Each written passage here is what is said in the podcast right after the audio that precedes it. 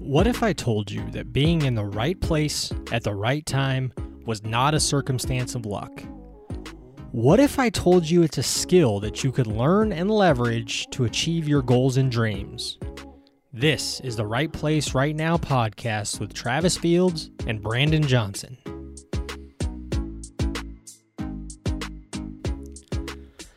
Today, we're taking the first imperfect action and discovering what makes us bloom. Liz Arklepane is a mother, an entrepreneur, an adventurer, and this week's guest. For several years, Liz organized and managed retreats for some of the world's largest companies.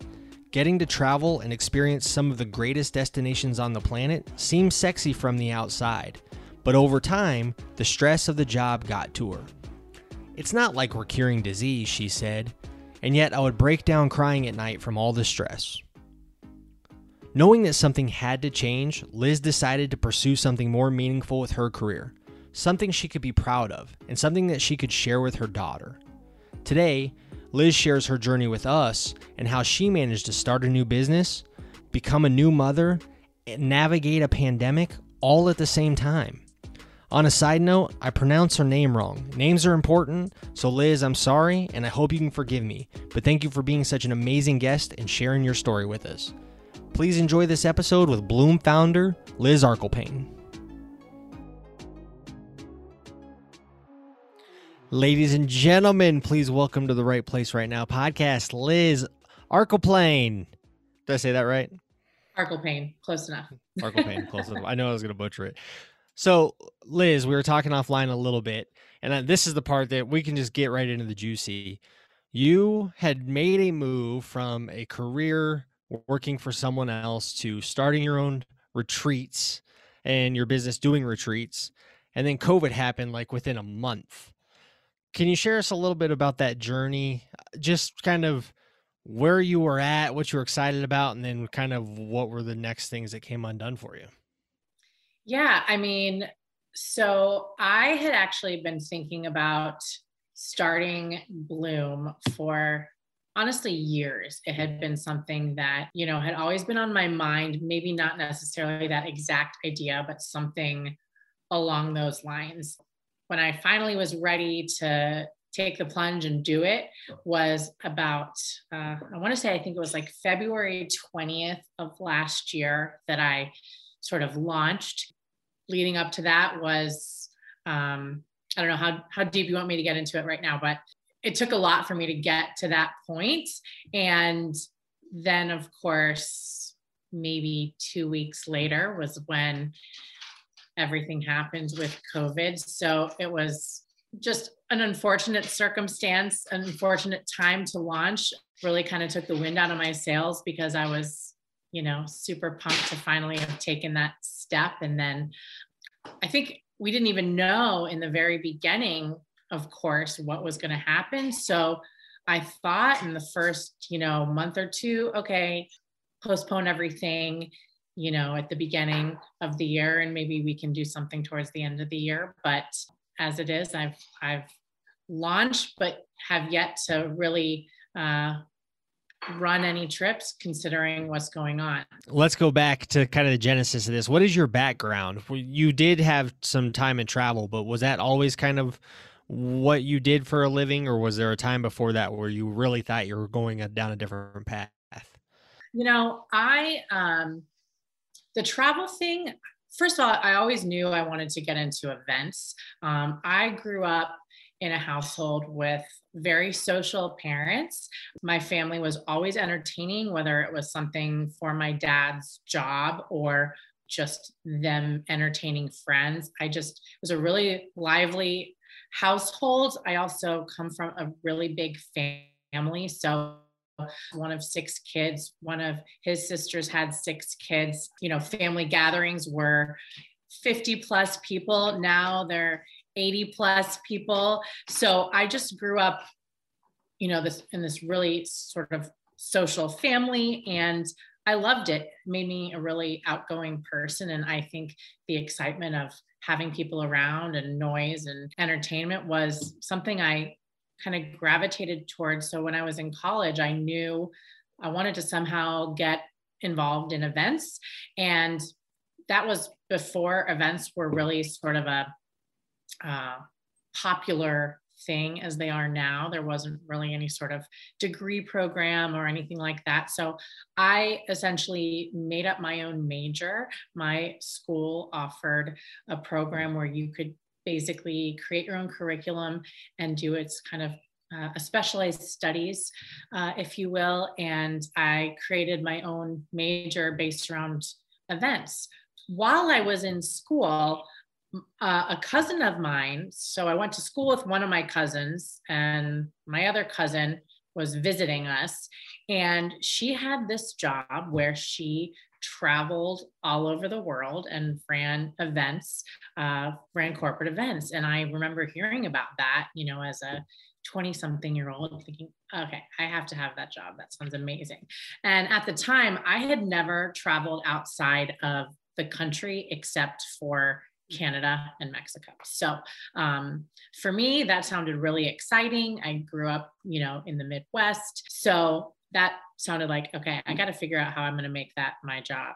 I decided um, my senior year I was going to study abroad, and I actually um, did a program um, my summer semester after my senior year. So technically, I went through graduation, but I finished all of my classes abroad that summer um, in Florence, Italy, and that was, like I said, my first experience really out of the country. And I know it's so cliche. Everyone oh, I studied abroad and blah, blah, blah. But for me, that was opening my eyes to, you know, another language. And um, my dad's side of the family is Italian. So I was really intrigued by the food and the culture and, and everything. And I was minoring in art history. So I got to see everything in person that I had learned about in school and, you know, just the food and the wine and you know, how can you not fall in love with all of that? So once I had a taste of that,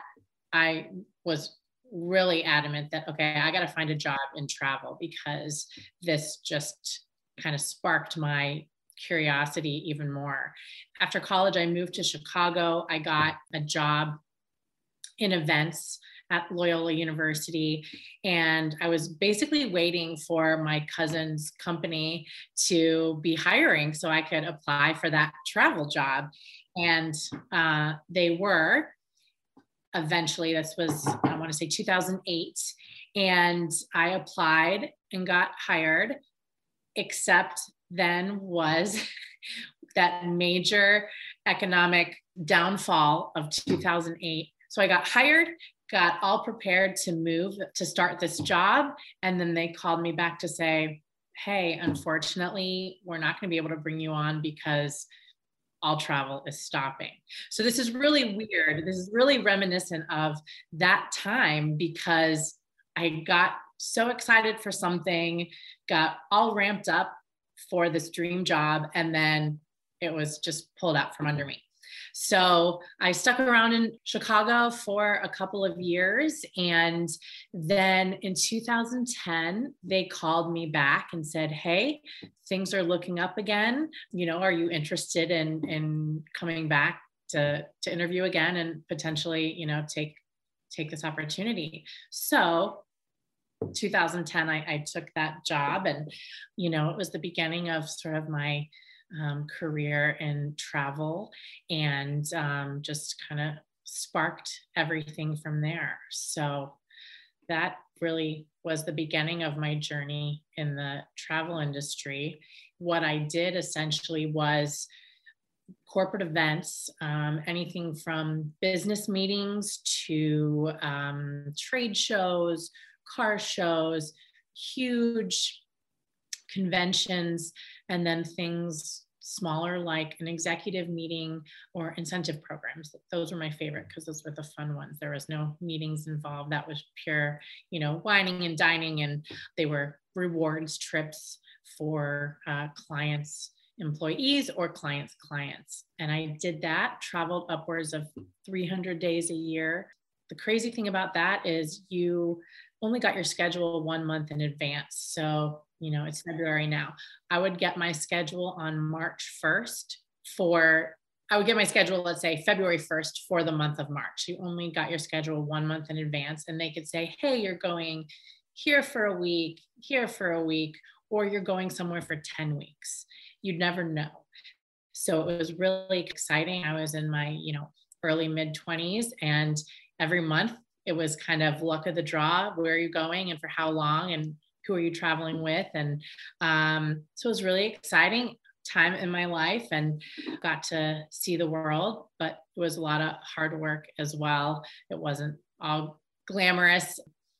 It was exhausting and you had no personal life and couldn't plan anything because you were basically kind of at the mercy of uh, the schedule and things could change. Requesting time off, you weren't really allowed to do. So you had this awesome job, but then you had to make a lot of sacrifices. So that was really kind of my journey into the travel world. And I did that for um, almost four years full time before making a change. So that's how I got started. So, so you've got this, what from the surface looks like a dream job. You're traveling all over the world, seeing awesome things. And then on the backside of that, it's hard and it's not as glamorous as it looks like. So I own a brewery, and that's also a a glamorous position from the outside. You know, I, people tell me how cool it is all the time that I own a brewery, but really it's just like a bunch of paperwork. So what uh what what what did you hear from people about how you know, you have this awesome job, but really there are downfalls to it too. What what were some stuff that you were hearing from people, just friends and family and yeah, I think everybody was always amazed because it's, I mean, think about now with social media. I think social media was really just at the very beginning stages when I started that job. I don't even know. Um, I mean, Facebook existed. I don't, I think Instagram maybe existed no one knew about it but it was one of those things where from the outside you can make it look pretty and exciting nobody wants to talk about all the hard stuff that um, happens behind the scenes because that's not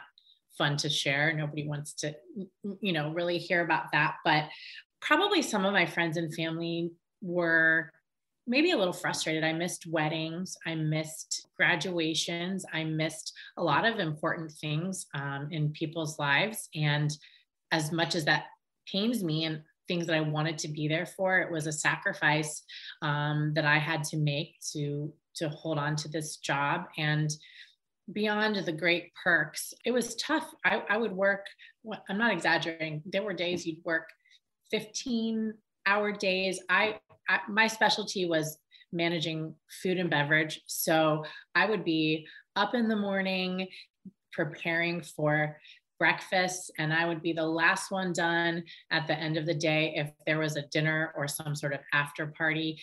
You're on your feet the whole time. I mean, if you're in a hot climate, you're just sweaty and exhausted there were times I remember falling asleep in the shower and choosing between taking a shower and like getting an extra hour of sleep because you you were doing that and you're doing that for a week straight let's say and then you have to go on to the next event and your clients at the next event they don't care what you did the week before or how exhausted you are because to them this is their big event they've been preparing for for you know a year or however long. So they need you to be on 100% and so that was it. You had to be on 24 7 a lot of times clients could call you at you know all hours of the night if they need something. I mean you were you know a glorified personal assistant at times. I mean it looks pretty from the outside when friends see you you know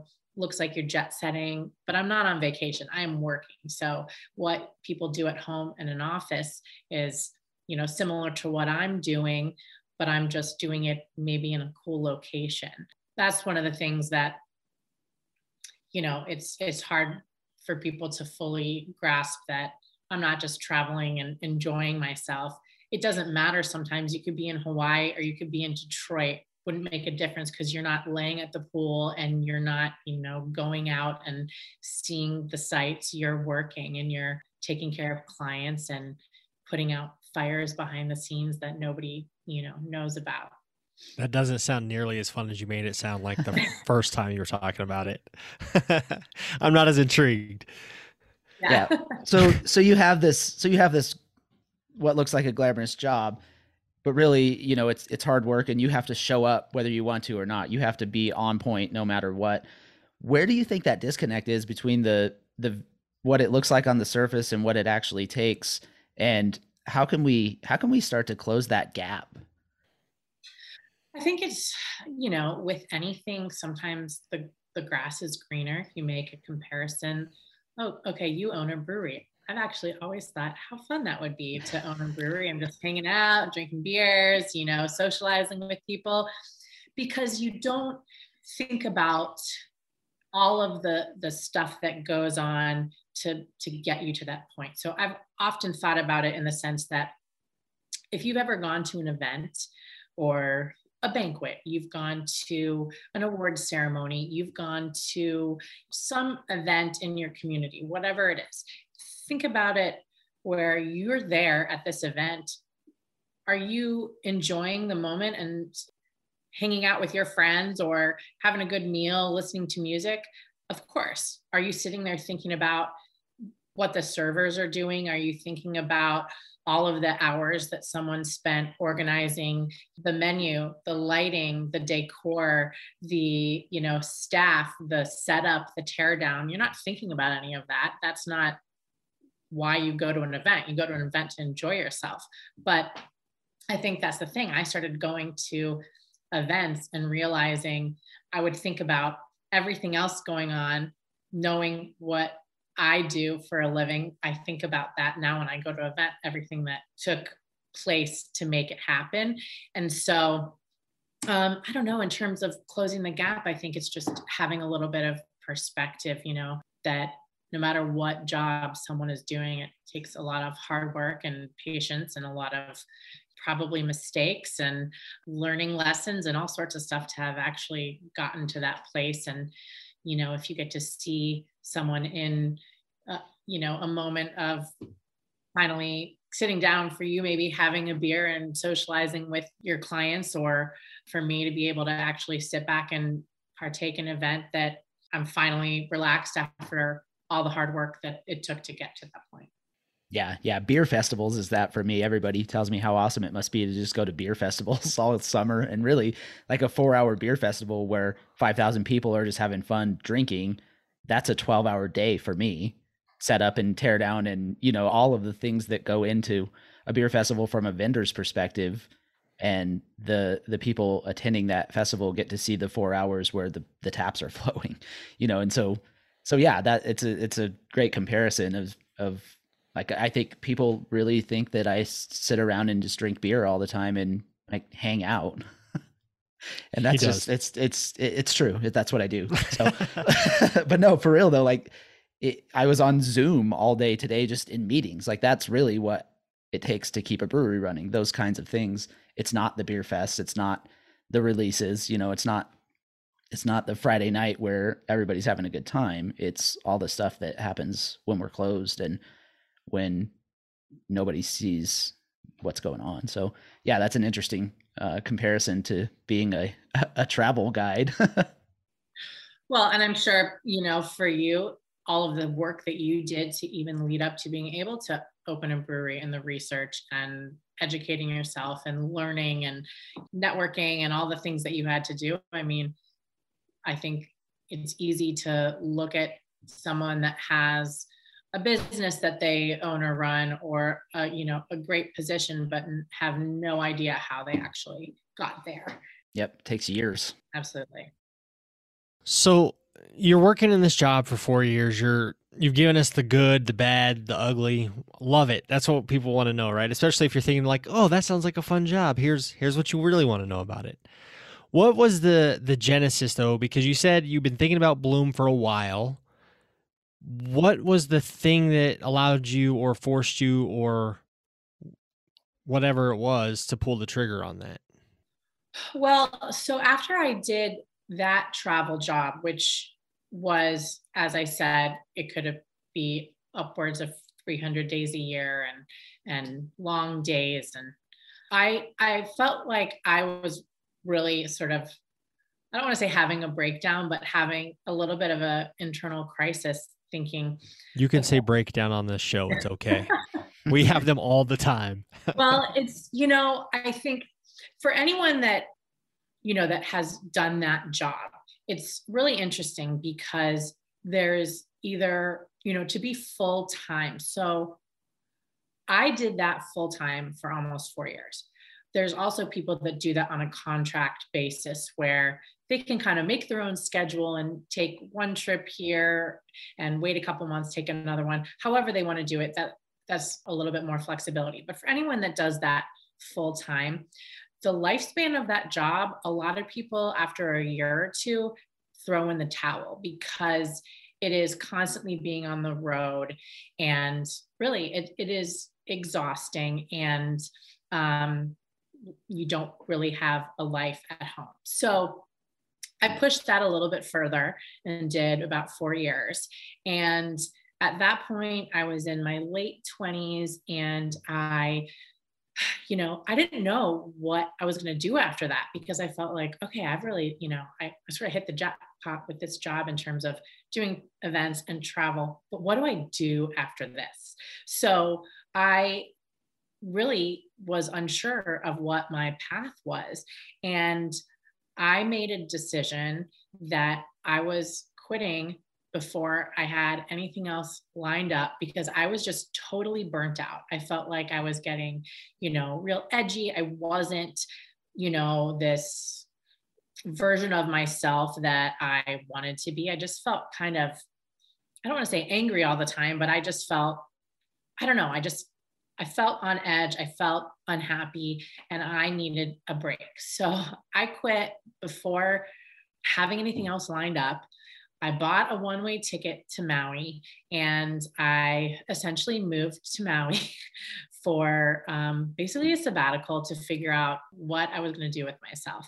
And I chose Maui because on one of my work trips, I was there for a two month period and I just absolutely fell in love with it in terms of I've just felt sort of like my authentic self there. It just brought me to this place of calm that I hadn't felt really anywhere else. And so it kind of felt like my center. I felt as if I'm going to go there and really figure out what's next for me. Um, and that felt like the place to do it. It was sort of isolated. I have a good friend on a different island, but when I went to Maui, I went there literally on my own, didn't know anybody, didn't really have a plan. So I wouldn't necessarily say that's the smartest thing to do, but that's what I did. So I was there and an opportunity presented itself to me while I was there, you know, after I'd been there a couple months. And this company had found me from LinkedIn and they were really interested in bringing me on board uh, with their company, but they weren't ready uh, to bring me on board just yet. So we were just really sort of talking, but their stipulation was that I couldn't live in Hawaii because that was too far. And they're based in Texas. For me, I knew I, I am not a Texas girl. So, we, you know, I had to figure out how this is going to work out. And so they had offered me the opportunity to work for them, but not Hawaii. And I said, not Texas. So they really asked me where, where I would go. And Colorado was sort of that second place besides Hawaii that really, every time I was there, I felt this sense of calm, this sort of sense of authenticity uh, within myself. And so they agreed to let me live in Colorado and work remotely. So that's how I got myself to Colorado. With them, I worked for them for, I think, between five or six years. And I was back in the corporate travel world, but essentially doing um, strictly incentive travel. So taking groups on reward trips and again, back in that sort of what looked glamorous. And don't get me wrong, we got to go to some fabulous places and um, do some amazing things. But I did all sorts of things in that job beyond just executing these events. I did all the planning. I mean, it was it was the job that I had done previously, but on a completely different scale in terms of responsibilities. And I loved it. And then five years, six years down the road, I was, you know, thinking, what is my next step? What is my next move? Another opportunity in the travel industry presented itself to me. And I took that role, which was basically sourcing. And it was then that I stopped traveling so much. And that was more of a, um, still in the industry, but at home in front of a computer. And I just started thinking, you know, I know this industry. I have been in this industry for pretty much all of my career, but I'm not feeling fulfilled at this point. And I had felt that way throughout my whole career, I would say. Again, having these great experiences and opportunities that I certainly never would have been able to do on my own. But at the same time, something always felt like it was missing. And I would have these conversations with some of my other colleagues that, wow, this is great for the perks, but I don't feel like what I'm doing is actually I don't know, bettering society, doing anything to help anyone, which was something that felt really important to me. And, you know, a lot of the people that went on these trips were wealthy people or people that, you know, won these trips every year. They'd seen a bunch of things. So every year it was trying to impress people that already have everything or have done everything or seen everything. So don't get me wrong, it's not as though they weren't grateful um, and and gracious for these trips, but it still felt to me that okay, to be frank, can I I, I want to do something that helps people that maybe don't have these opportunities or take someone on a trip that has never been on a trip before or has never been on a trip out of the country or I wanted to just do something that benefited people of a different demographic. So that's sort of when I started tossing around different ideas in my head about okay, what could I do with my experience? I talked to a few different friends or mentors about some different ideas. And they would go around in my head for months at a time and i would jump from one idea to another and nothing ever really stuck. But i knew a general concept of what i was looking towards figuring out how to utilize my experience my skills my background and put that to a good use um, doing something that i felt gave back in some way. It wasn't until this current job that I was in and I was pregnant before my little girl was born and I was kind of thinking, okay, the job that I'm in now, it's not this is not what I picture myself doing. Um, and especially, you know, being pregnant, having a little girl, I kept thinking, I want to have a job. I want to do something that someday I can show her hey this is this is what i've done. This is what i work towards. I want her to be proud of me. I want her to see something that i've done that you know she could admire and and um, that i feel good about sharing with her. So i really felt like i needed to make a change. And so after she was born after you know i was on maternity leave i just felt like you know, I was going to take some time, spend some time with her and really sort of develop this idea. I got into a pretty tough place juggling being a brand new mom and figuring out what is my identity beyond everything that I have already done before. What's interesting, um, you know, I have a lot of friends in other countries just that I've made throughout my career. And I feel as though in the US, people are quick to ask you, what do you do? And you're identified by kind of what your job is, as opposed to who you really are. And I don't know that that translates across every country, every other place in the world. Is that the first question someone asks, what do you do? So that simply, you know, you are what your job is. I don't know. I just thought about all of those things and was trying to figure out really what I want, where, what direction I wanted to go. And so it took, I don't know, a lot of trial and error, a lot of conversations, and, you know, definitely was not sure of myself. And I, I put it off. Honestly, I think the idea itself, uh, the initial idea, for years, I juggled, I juggled the idea in my head. I, I gave up on it i think a number of times just thinking i can't do this. How am i how am i going to do this? Until finally something just sort of like snapped in my head and i just had this feeling like okay i can't sit around and wait for something to happen for me wait for something to you know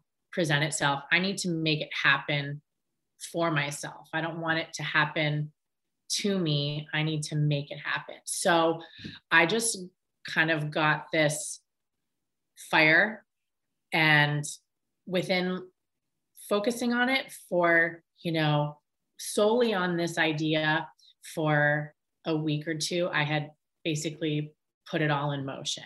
So it was mm-hmm. like once I was set on it, I just took it and ran.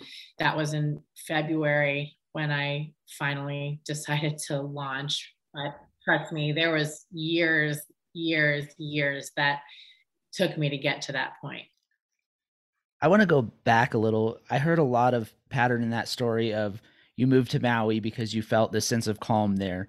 And so that was an intentional move. And then this company calls you and you feel that Colorado gives you that same sense of calm.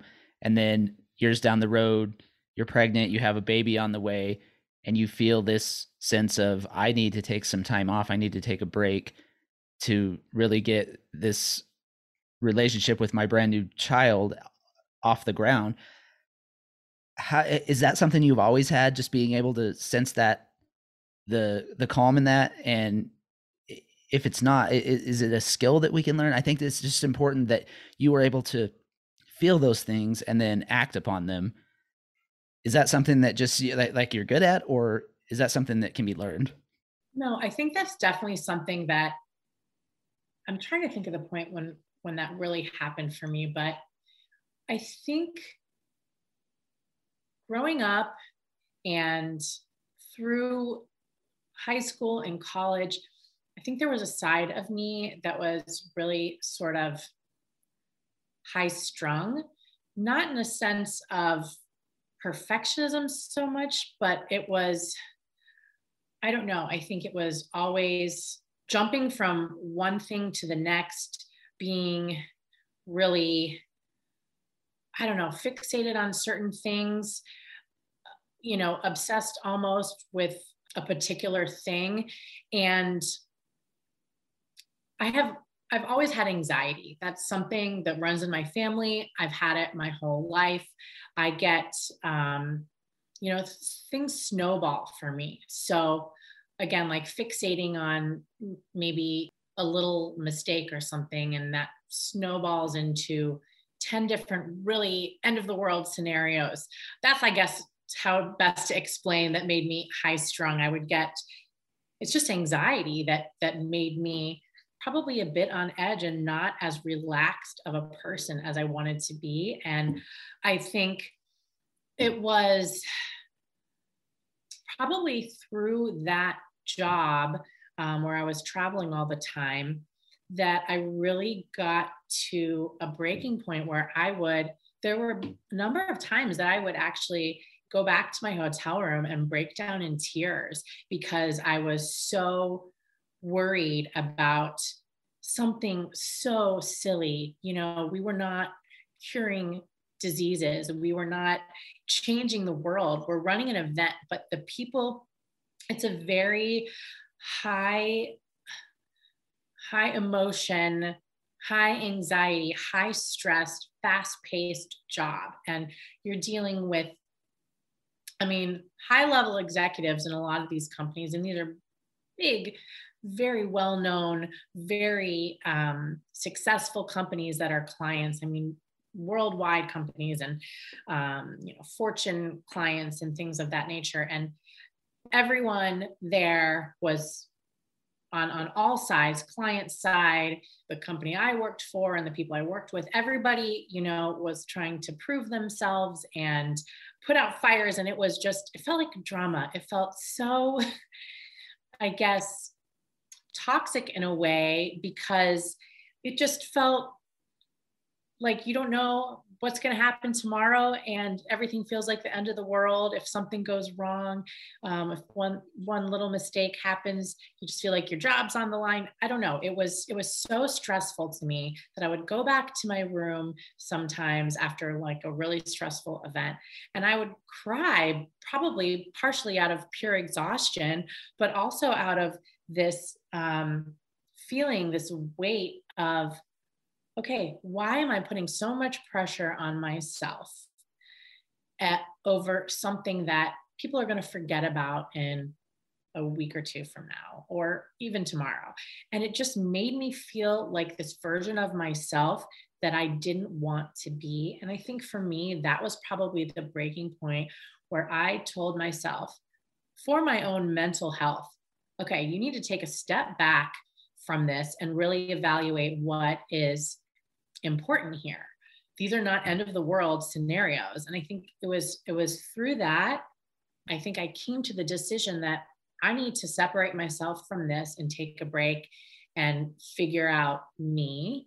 And that was when i decided on that trip to maui. And i think that was really the turning point for me in my life where i decided to take control of my own mental well being, my own mental health, that I need to recognize when something is getting too out of control for me to feel this this being this version of myself. So i think that is really where it stemmed from. And you know moving forward i don't i guess i just grew, grew into that as as a person growing through experience and over time and getting to know myself better, um, knowing to set boundaries for myself and when to take a step back and evaluate what's really important in the moment. So it's not something that that I've always had. It was learned and it was something that I've developed and I still struggle with learning how to manage, but I think it's just I learned to be more self-aware, and and um, from that I have taught myself to set some boundaries, whether it's work related in my personal life, just all across the board. That self awareness is something that we touch on with a lot of our guests, and how that self awareness evolves through those those stepping stones that you mentioned, those trials and tribulations at different points in your life. And I love the fact that you take time off to get that calm, get that peace, to kind of reconnect with okay, where am I? What do I like? What do I not like? Let's take this to the next step, whatever that needs to be. That self awareness from the first kind of career shift to going into Bloom and COVID happening. What were some of those self awareness things that you were able to grab a hold of and leverage as skills that maybe weren't there the first time you were going through that growth experience of trying to refigure out your path? Well, I, I hope I'm going to answer your question. So let me know if I don't answer it with this. But I think something that I've talked to a few friends, I have a, a couple of friends in my circle that are people that I feel are really like minded and, and understand me and have sort of mentored me through building up the confidence to be able to move forward with this. And self-awareness is one thing but i think i think a lot of people struggle with and something i struggle struggled with was this imposter syndrome sort of thing. And i've had this discussion with one of my friends um, who also you know she's extremely successful and has done so many amazing things but you know she struggles with this as well. And it kind of blows my mind because i look at her and i think how could you possibly feel that way. Look at all the amazing things that you have done. And she could turn around and say the same thing to me. And I think it's, um, I think it's something built into a lot of people is you know, not being certain that you can live up to what you think people think of you or expect from you and you know wondering if you can actually you know do the things that you plan to do or say you're going to do or set yourself up to do. And so i i know that i have all of the skills and abilities and expertise to to make something like what i want to do happen. But then i have all these moments of doubt.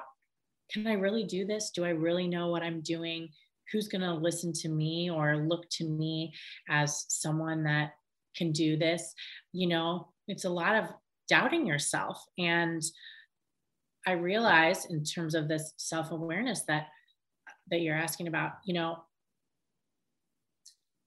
i know i can do it. And if i just go ahead and take that step that is going to fall into place and to stop doubting myself and be confident in what i know instead of consistently letting it run around in my head that I can't do it because then I'll just end up in this vicious cycle of building myself up and tearing myself down. But I realized it was time to take that step. I've been building up to it for years and I felt like I was ready. I think something just made me feel like now is the time that I'm going to do this and I can do it. And I didn't have any doubts once I told myself just to move forward. It was just like a invisible hurdle I had to personally step over. But once I did, it was like full force ahead. I don't know if that answers your question. Yeah, you, you nailed it. That was good. Yeah. Imposter syndrome is a common theme we hear. I actually wrote wrote myself a note because I think this is important. Everyone's an imposter. Absolutely. Yeah. Everyone's an imposter. And that's a great point. And that imposter syndrome, it, it always, I think, stems from a uh, fear of failure and a fear of the unknown. And if you're doing big things and if you're getting outside of your box and outside your comfort zone, you're going to have those fears because there is the unknown. You don't know what it's going to be like. And, you know, COVID might happen. like there, there's no way to know all the things, but so how how eh, do you have some systems in your life to combat that? Like what is that something you come up on every time you start to make a big decision again or have you put some boundaries in that area in place in your life where you can see like this is going to be a big decision. I know this is going to feel uncomfortable. I know it's going to be scary. Uh, is there a way that you have put action to those moments? Well, I think number one, um, having a good support system is for me i mean that's huge having not only people around me that support me and whatever i do and build me up but people that really understand who i am where i'm coming from and what i want to do good to have your your hype people you know to to kind of let you know absolutely you can do this when you doubt yourself. So everyone needs a Flava Flav in their life. That's what she just said. Everyone. Definitely. Um, no, and I feel so lucky that I have a number of people that are that for me.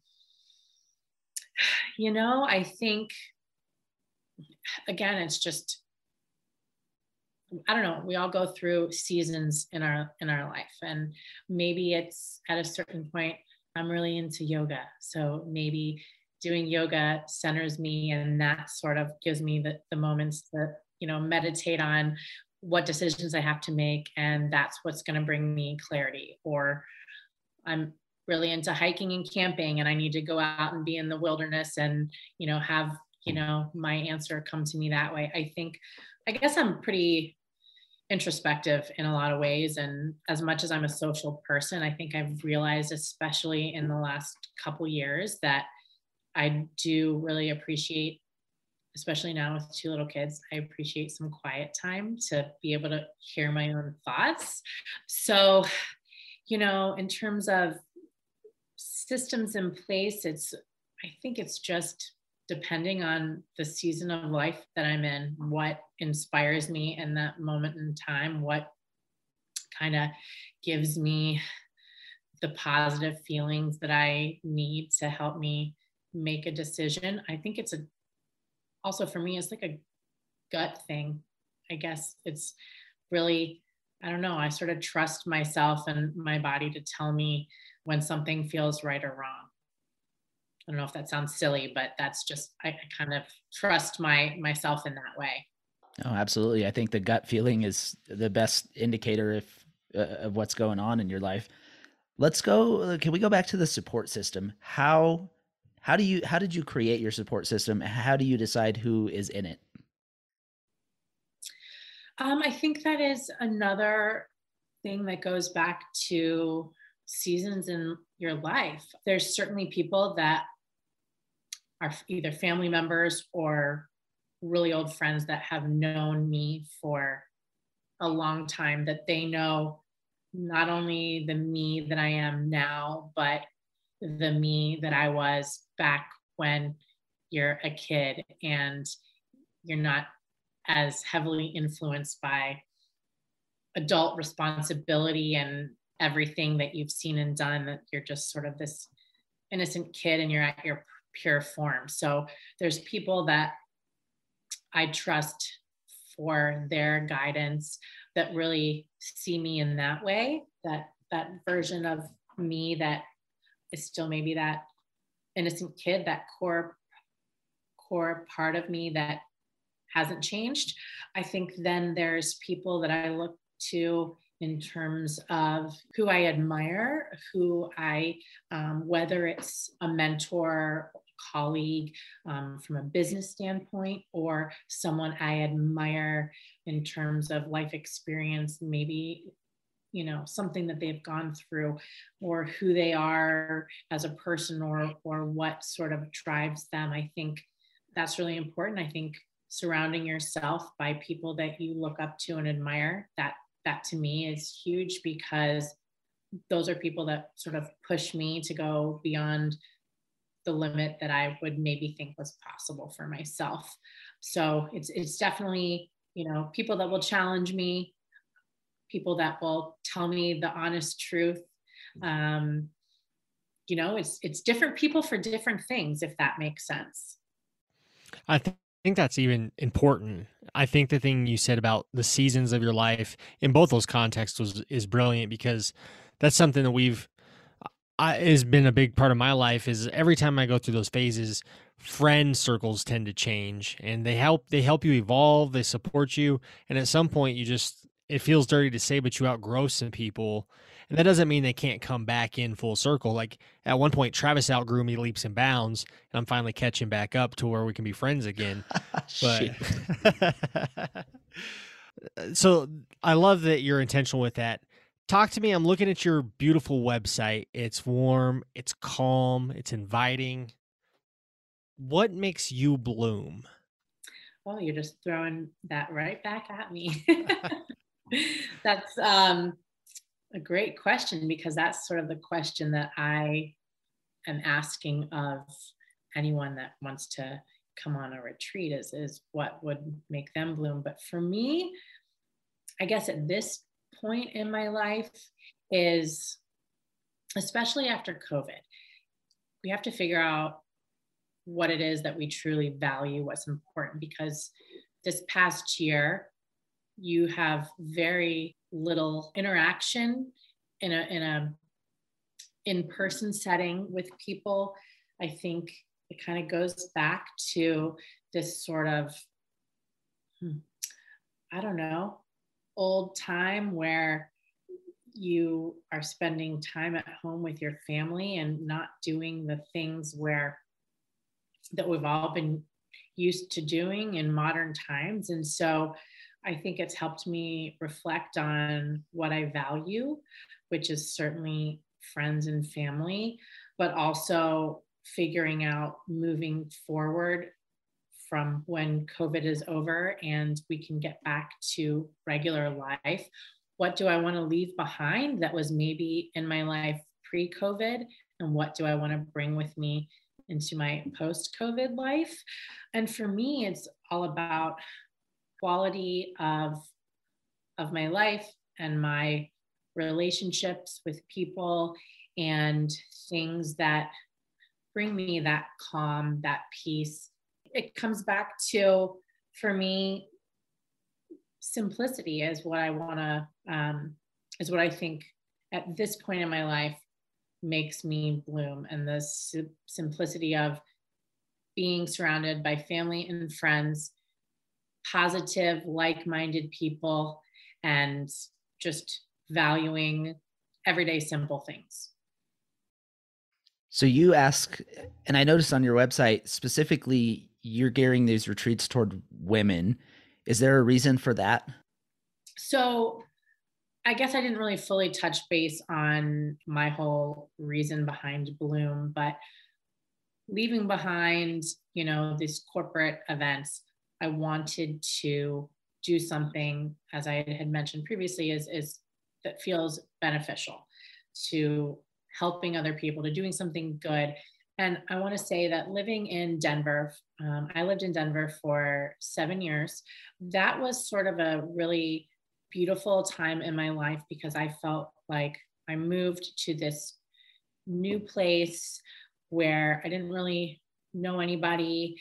And I was able to build this amazing community of people, not just one group of friends, but different friends from different pockets and, and different areas of my life, basically from starting from scratch. And I think being in your 30s and moving somewhere completely new and and starting from scratch and meeting people and making friends can be a really daunting task, a really daunting thought and it's scary for a lot of people and I learned just through talking to people as I was meeting people and and building friendships that I was not the only one feeling that way that so many of the friends I made it was this kind of funny feeling like almost like you're dating friends. Okay does does she like me? Do you think that you know we could hang out again? Do you um you know it's like this really funny sort of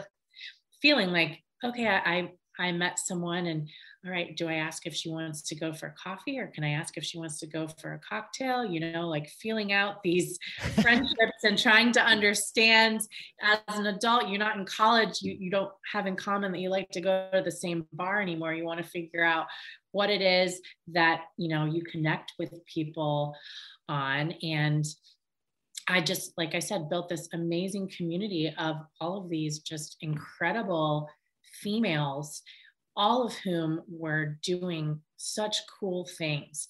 And, you know, I think I realized through all of these relationships is that everybody is looking for connection and looking for this community. And so I, you know, as I loved obviously doing events, I and I'm a very social person, I felt like I had this unique skill of connecting people. And so I was able to introduce, you know, a friend that's from one area of my life with a different friend and building these different groups of people that all kind of came together on some sort of common interest. And it was, it, it felt so good to me to be able to help form these friendships with another person or help them form a friendship with someone else or these networking um, you know being able to network in terms of business um, find different opportunities. It just i don't know it just gave me life in a way to be able to share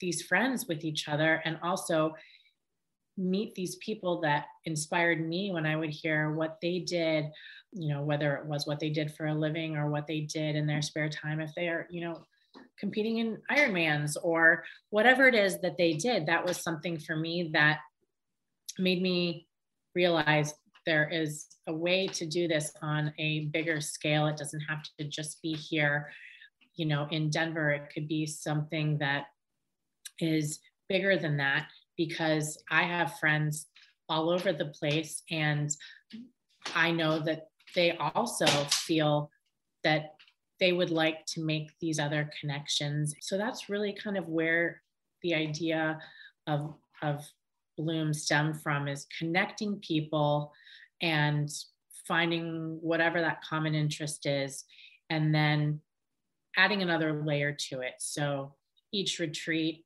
would have a different theme so if there are a group of people interested in something like yoga which is very common get a group of people together that want to do yoga and talk about that that's pretty typical. But what i wanted to do was something beyond that have people that are coaches um, have people that you know maybe it's people that have something like i have anxiety and they don't know who to talk to about it because it's taboo. I want to have there be a safe space for people that are want to talk about something build a community where they feel comfortable to share things that maybe they don't feel comfortable in their own personal life. So it's a place for like-minded women to be able to come together and i think where you said focusing just on women is also because i think when you sort of mix males and females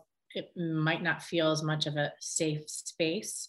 And so i think that's kind of how i where i wanted to start and how i wanted to start was just building that around females and especially with you know a lot of things going on in the world now just i'm kind of a feminist in that sense and women empowerment and building up other women and that's important to me so. You go girl yeah so i know covid timing kind of put a damper on doing these retreats what when you start these back up again do you it, I know you have a plan for it what what what does it look like to uh, inside of these retreats to help these women find what makes them bloom? Did you develop curriculum? What does that look like?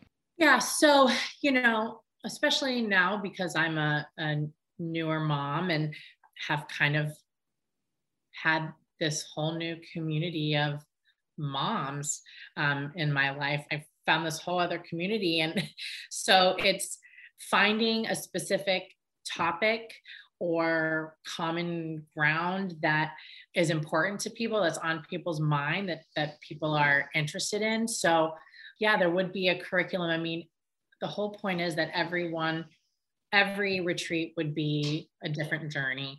For example a mom retreat maybe i have um, you know i have a couple friends that are coaches that actually focus on moms and building that sort of identity of self versus you know finding your your old self versus that mom version of of yourself um, kind of figuring out where that where that lives in in one person and so just as an example so certain retreats would be built around a specific topic like that um, where there would be workshops have a speaker, things of that nature, have time for, you know, conversation. But also, really, the first retreat that I have planned for after COVID is a pure relaxation and indulgence because I know everyone is going to be so sick of being stuck at home and not being around other people that um, I have one planned that is just pure enjoyment of life really. So that's something too that's important that everyone needs especially after this last year so yeah the idea is a different journey for each retreat certainly opening up the question to my community of what's on your mind in these times what is something that is a theme in, in your life that you want to explore more. And so, you know, in this past year, it could have been something in regard to politics. If if we were doing um, retreats last year, if that was something that that a community of women were really interested in exploring, I'm really open to getting feedback from my community on what what they want. That's the point really is is to do something that will benefit them. And the hope is that after each retreat it's not just that moment in time but that bonds are built that last long past the trip. And it's people that can kind of come together after those support networks we always all need, huh? This concept is awesome. I love it. Yeah, no, it's great. I think it's so needed. And honestly, I think women are underrepresented in the struggle of life. So I think it's awesome that you're specifically targeting that. And uh, I, I, that's going to make an impact on a lot of women that need it. So applause. Thank you. I, I appreciate that. I, you know, it's, it's something that, um, you know, I feel really fortunate that I had a, mom that brought me up to be, you know, a really independent person, but I don't think everyone always has that opportunity. And I think just being there for other females that sort of need that reassurance or uh, a place to feel comfortable and, um, you know, have other people let them know that they're going through the same thing or they've been there before, you know, it's like a support group but in a great destination with other cool things added in. How are you keeping this this alive through all this because we're not back to travel as normal and have you haven't uh, correct me if I'm wrong, you haven't done any events since you kicked this off, correct? So it's always kind of been pushing them back or or have you?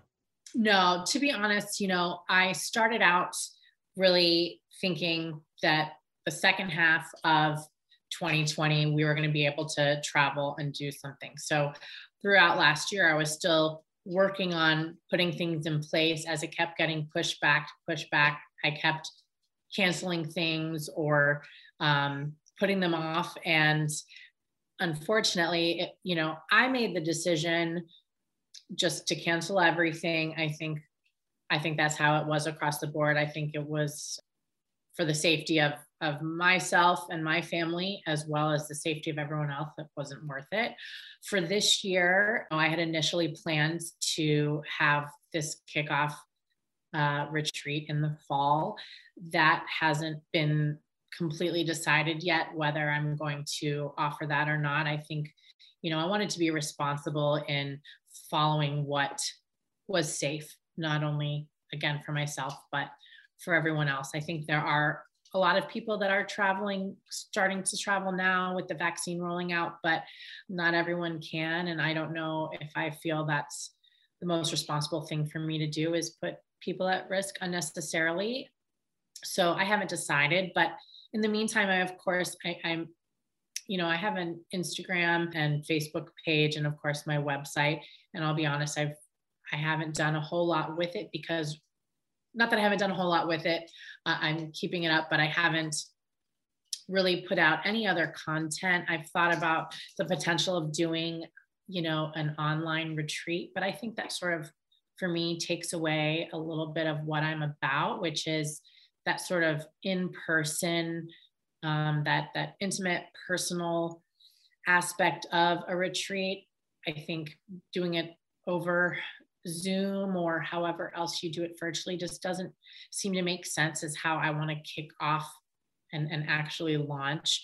So I think for me right now, I'm, you know, still keeping in touch with people that I have plan to come on board as speakers at my events for different vendors for destinations. I'm sort of developing ideas for future events, but other than that, I think I'm really going to wait to do the the in-person retreats um, as really the kickoff after COVID. I think that's admirable that you have an opportunity through all this technology to put something out there, and yet you have this standard that you don't want to compromise of the human connection and the in-person piece and the intimacy that that's going to create. And so instead of just throwing something out there you're willing to wait for the right time and for the right moment to launch that even though it's going to take longer and i think that's cool. I think it's just i've waited so long already to grow the confidence to to launch and then to have my launch be diminished to something that's not even in person in, in a scenario that I can't control, that I can't even fully enjoy or experience, would take away everything that I kind of hoped for and was looking forward to. So I waited this long. I guess I can wait a little longer. so, well, obviously, the title of the podcast being Right Place Right Now it sounds like you have all these awesome skill sets and strengths that you're just leveraging and it's just working out for you. We like to say, "Oh, you're so lucky." But I know there's got to be some weaknesses under this in the background here that you're working through either with support, leveraging them out to other people. What are those things that you still have a really hard time with that you're coming across and having to figure out what to do with them? And then what do you do with them? Well, I think staying in touch right now in terms of in touch with what's going on in the world, keeping your finger on the pulse of issues that people are interested in or what's something that people need. I think that's a challenge right now because A, I have a one and a half year old and a three month old. So I have my hands full with that. But at the same time, it's figuring out in this virtual world how to stay connected to people other than just your initial core, just your, you know, small circle of people that are your, you know, people that you talk to on a regular basis, but being able to have a wider net that you can see what's important to people and, and stay relevant and stay on top of things. Because again, at the same time, when I'm finally able to run a retreat, are those things that I'm looking into now and researching now, are they relevant? Are they going to be relevant then? So I think it's, um, you know, coming up with a plan and tactics to to stay on top of those things to be involved in communities virtually. And that that can be hard sometimes because there's such a wide world out there on the internet to figure out you know narrow down what the right place is to be gathering this information to the communities that you can't see these people and and interact with them except online to figure out you know where you want to follow up so so what's next for Bloom? Or I know you're still, that's kind of a stupid question because you're still trying to get it stood up and running and have your first retreat. But do you have a five year vision for this? Is this the vision for it now? Where are you at in the evolution of Bloom and where it's headed? Oh, I mean, I definitely have visions. And so I have run a handful of retreats prior to actually launching Bloom. So they necessarily they weren't necessarily under the the Bloom umbrella, so to speak, but they were sort of uh, in a way, kind of market research for myself. So you just did these like independently? You just organized a group of people to go to a place and do some stuff? Yeah, I did because I wanted to see is this something that um, that people will be receptive to is and what do people want out of this and you know I wanted to test out some of my ideas of how I wanted it to go and little you know personal touches and so I have done a few, just not quite under the the Bloom umbrella, and of course they were with people that I know and friends, um, and I got to you know get some feedback from them. So that was my kind of starting point, and so certainly my vision down the road. I mean, my hope is that first of all, not only do I get to get this off the ground and have a retreat and, and fill a retreat, because I think that's, um, I've actually done a number of webinars during COVID um, just to further educate myself on you know different things that i can be doing and learning for my business and and in regard to retreats and destinations and things like that. So um, i see that, that there the potential is there for this to be something big, for this to be my dream, something that down the road, I hope that my kids can look at this and see something cool that I started small and became something that um, not as just a little side passion project, but something that sort of become, you know, my whole career at, at this later point in in my life, but um, something that maybe could be passed down to my daughter. I mean, that would be a really more more than five year end goal. But I think I think what I see is just I want to fill some retreats. I want people to come. I want to see people happy and smiling and enjoying themselves. And I want to see communities built from these. I think one thing that I love is when you introduce friends. You never know, is that just going to be a one time thing? Hey, come meet me out. Let's have a drink, meet my friend. Or does that blossom into a friendship um, between, you know, two people that otherwise maybe never would have met? And I think that's something that I really kind of hope for as a benefit of these retreats is, is people come and have a good experience, but then they are able to make these bonds, build a community of their own from this. Um, maybe they're going to find their support system. Maybe they're going to find people to be part of their circle to support them in whatever it is uh, their journey is. I mean, that's really sort of my goal is um, to help people maybe find that. Yeah, I, I took a little hiatus in Europe, similar to your story, where I was kind of like in an interchange in my life and uh, found myself. I went there to teach English originally, and that fell apart. And I said, you know what, forget it. And I put, I literally put everything I had into two boxes and sent it back home. And I just operated out of a backpack for a little over 90 days. And uh, that's something only a guy can do, by the way. Yeah, it, it, there was definitely a lot of privilege to that. Uh, because it was literally like I would get to a hostel and I would just ask the people where they came from and hear their stories, and that's how I would decide my next stop. I because they were typically within a train ride because we all converged. But one of the things I noticed is the camaraderie and the community that you're talking about, even in that environment, in the hostel environment, where we didn't have a specific, we weren't all parents, we didn't all go for yoga, we didn't have a common thing. But what was common is we were all looking for some sort of an adventure. And that adventure needed to look different for everybody, but we were all kind of open to what, oh, you think this is cool, let's go do that. And tomorrow I think this is cool, we'll do that.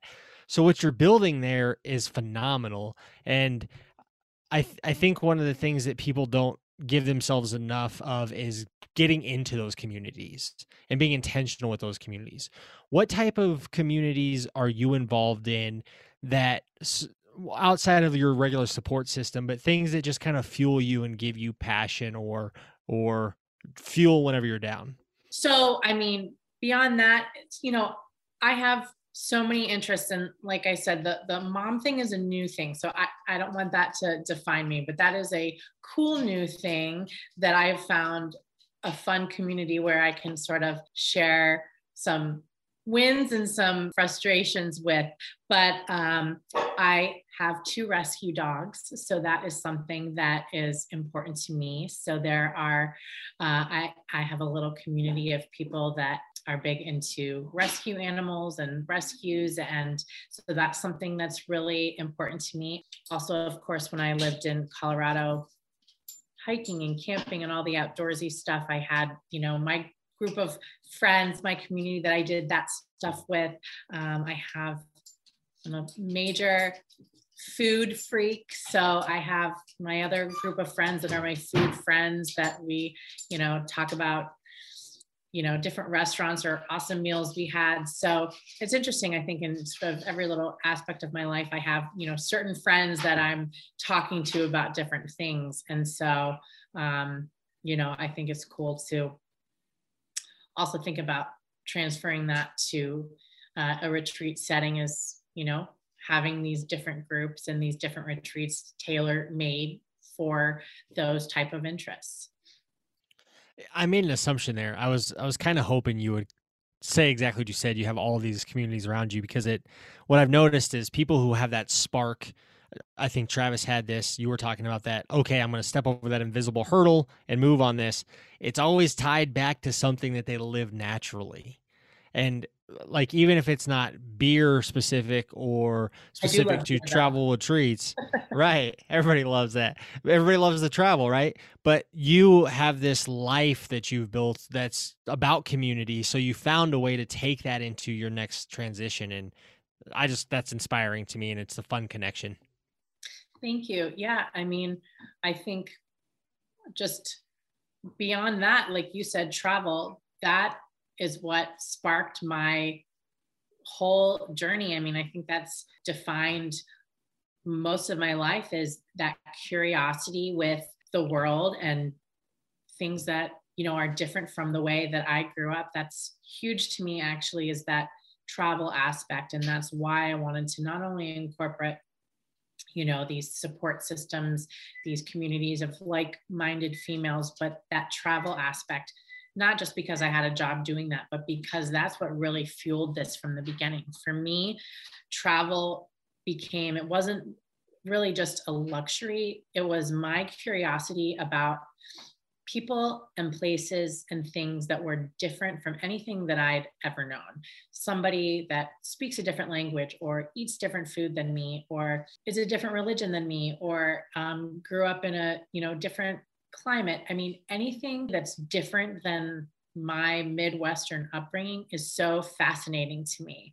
And that's, you know, my curiosity that really kind of sparked this whole journey of my career and what I'm doing now. And so also being able to share that interest with other people, the travel aspect um, is so important to me because I want to make it accessible for other people.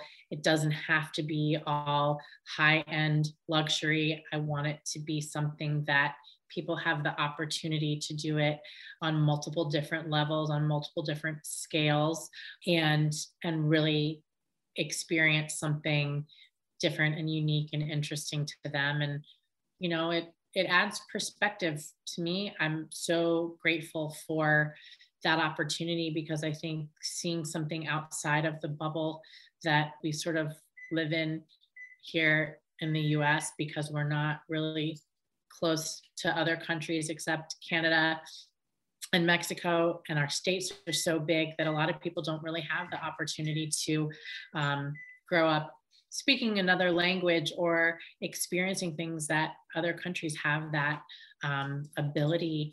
I think that is something I want to be able to share and that perspective of, of seeing into someone else's life or their experience I think is so important as well, just to help, it helped me grow as a person. And I, you know, think that that could really benefit other people as well that haven't had the opportunity. I want to talk to you about motherhood. Two babies in two years. This is a new development. Is that right? Two in two years? Yeah, yeah, 200. you only had 90 days or so since the last one. How does that evolve what you're doing with Bloom and obviously your community. We've talked about all that, but kind of the behind the scenes day to day. How are you navigating these two new people that you brought into your life and you have, I would say, probably some responsibility for, right? Is that fair? yes, a little bit. Um, it's a lot. It's a lot, man. It is a lot. I, I, said to a couple of my friends um, who had kids years ago, um, why didn't you tell me this or you know something will happen why why why didn't you share that with me and one of my friends said because then you never would have had them he was joking of course but um you know it was he was he yeah, let's be real here no so it's um no, I mean, of course, it's wonderful, but it is exhausting and it is challenging. And I've got a toddler who is already a very independent, sassy girl, which has my hand, I've got my hands full with her, and then an almost three month old. So navigating that and trying to work and and have enough mental capacity after being completely exhausted to be able to develop thoughts and actually speak full sentences that has been a challenge but it's actually really motivating um, i will say the first you know couple the first month and a half to two months of of having two was really hard.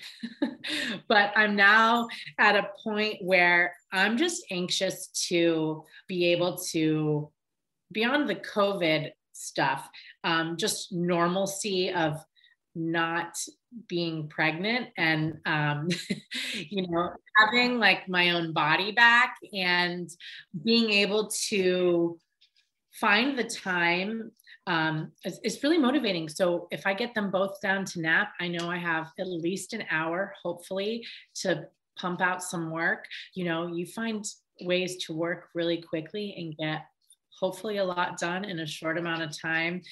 I guess while they're napping. So can't do anything when they're awake, really. But um, I've been working, you know, at night, and I think there are nights that I'm awake with the baby, that my mind's kind of running, and I'm just developing, you know, ideas. And it changes you in a way that you also kind of focus on figuring out what those important takeaways are um, what you really want to focus on. And and so it's kind of helping me also develop ideas of you know topics and and subjects to focus on on retreats that i think are beneficial that that matter this is a motivated mom right here nap time is an hour to work not to rest also right if I took a nap, I'd never wake up. It's one of those, if you take a nap, you're out for the count.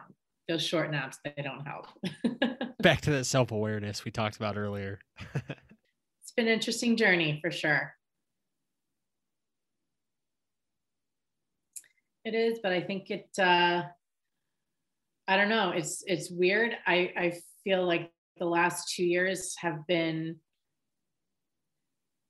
I don't know, haven't been my own for the most part. And now that they're here and I can kind of com- compartmentalize what I need to do, I feel like I'm really anxious to get that version of myself and and my priorities um, in regard to career and bloom back up and running uh, of course they are a big focus a major the most major focus of mine, but I also have this desire to not lose that other side of me that existed my whole life prior to these last two years. You know, I, I don't want to lose that part of my identity and um, that part of my desire to to create. I don't think you're supposed to say stuff like that when you're a new mom. I think you're supposed to say, no, I'm just going to strip myself of who I am and live for these kids and the old me is gone, right? Isn't that what happens? Yeah, that's what moms do. right? I I love that you're not giving into that narrative cuz cuz I think it's important and that's why we're we're doing the shows. We want people like you to share stories like that because you don't have to fall in line and be a traditional mom from the you know post-war era of the US where your job was to stay home. You have an identity, you have things you want, things you aspire to be you can still do that and be a mom. It might be hard. You might have to work instead of take a nap, but you have a good support system. It's possible and you're making it work. And we just want to appreciate that and share that with other people. Yeah. I mean, I think that just to point out, I'm being real and, and how I feel about me and my personal life and no judgment on someone else that feels differently. But I think that's also the point of what I want to accomplish with Bloom is I don't want people to shy away from being their true self. And I have a place where they can say something that might not be the popular opinion. I think more or less now, most women that I know that have kids are on the same page as me, that it's not like old times, that it's very um, possible and doable and desirable to be a mom, but to also have a career. But that's kind of the point is to have a place where you can be honest and truthful and have other people that agree with you like-minded people sharing those ideas and um, you know it's a, a, safe place to to share that and be around other people that feel the same way. And there's no judgment. I don't you know not a place of judgment a place of open-mindedness. That's you know the most important. And people that are going through the same crap. And that's one of the things that we it's so empowering to realize that you're not in this alone and that's a huge paradigm that's shifting and you're giving people the opportunity to come together and say hey look this is a struggle. It's hard. It's real life. It sucks but we got through it. We'll help you get through it. Hell yeah. Yeah just that ability to say me too. Yeah. No i love what you guys are doing because i think it's really important. I think there are people that are feeling something that are afraid to say what they're going through by you know potentially looking weak or by looking different than other people perceive them but i think by you guys having people share their stories knowing that they're they're not alone. Your listeners can experience something that they find hopefully common ground with someone. But I think for you guys to put these stories out there and share all of this is is awesome. Thank you. What would you offer to somebody that's in that space right now that's having a hard time finding their voice, not sure where to start, has a lot of doubt, a lot of uncertainty, lacks that confidence that you talked about earlier? Now's a really it feels like a really heavy time because of all the stuff that's going on, but it's also a great opportunity because everybody's kind of starting from scratch.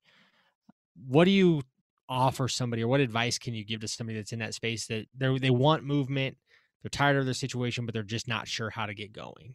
Ooh, not sure how to get going. I mean, I think that's I think that's the struggle that most people have is being afraid to start, but you know if you don't start you can never know what would happen and i think i i heard someone say once that imperfect action is at least action and it's a step forward and so for the longest time i was felt like I had to have all my pieces in place to be able to launch. I felt like, okay, I got to have my logo perfect. I got to have my website perfect. I got to have all of these pieces in place and everything had to be perfect before I could actually put it out there to the world.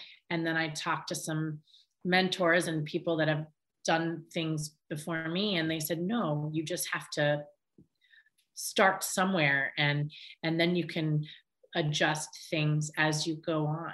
And so I think it's just taking that first imperfect step. And I think once you do that, you've already got this momentum going and you feel a little bit more invested in what you're doing because you've already kind of put yourself out there a little bit, whether it's publicly or whether it's in your own mind. And once you make that first first step, I think is the scariest once you do that, though, you feel, I felt committed to whatever I was doing. I took a step, okay, I can't go back now. I'm going to see this through. And even if you see it through and you kind of have some missteps along the way, you can always recover from that and you can always, you know, change your direction, especially in times like these. You never know what, what's going to happen and you're going to have to kind of move into a different plan than you originally hoped for. But I think it's just taking that first imperfect action and um, and the rest hopefully should follow. I mean, it's worth it. It's worth it. Travis, you have anything else, or is that a good place? I think that's a good place to stop. Just take that first step. Take that first step. That's the practical advice. Liz, where can people find you, find Bloom, reach out to you, find a retreat? So, um, my website is uh, bloom-retreats.com. And that's where once we have um, retreats that we're going to be operating, all that information will be on there. You can follow me at bloom underscore retreats on Instagram.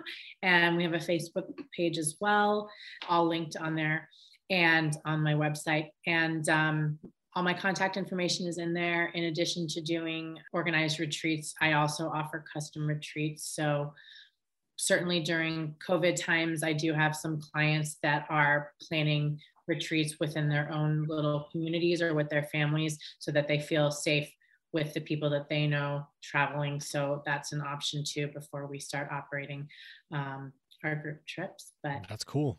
Yeah. Travis, I think we're ready to start our uh, self discovery retreat. We've got some connections now to start building this. now, my custom retreats don't have to be all women, so feel free But thank you guys so much for having me. It was it was great. Um, where's your brewery, by the way? Uh, I'm in Colorado Springs. Okay. Well, next time I'm back in town, I'm going to have to check it out. yeah, absolutely. Well, thank you so much for being open and being transparent. I, it's so important and it's so relatable, and we just appreciate appreciate you coming on and sharing that with everyone. Absolutely. Thank you. And Brandon, I will have to hear what's going on with you guys. If you end back up in Chicago, got to let me know. Yes, we'll touch up. Sounds good. Thank you guys so much. Thanks for being with us. Thanks, Liz. All right, take care.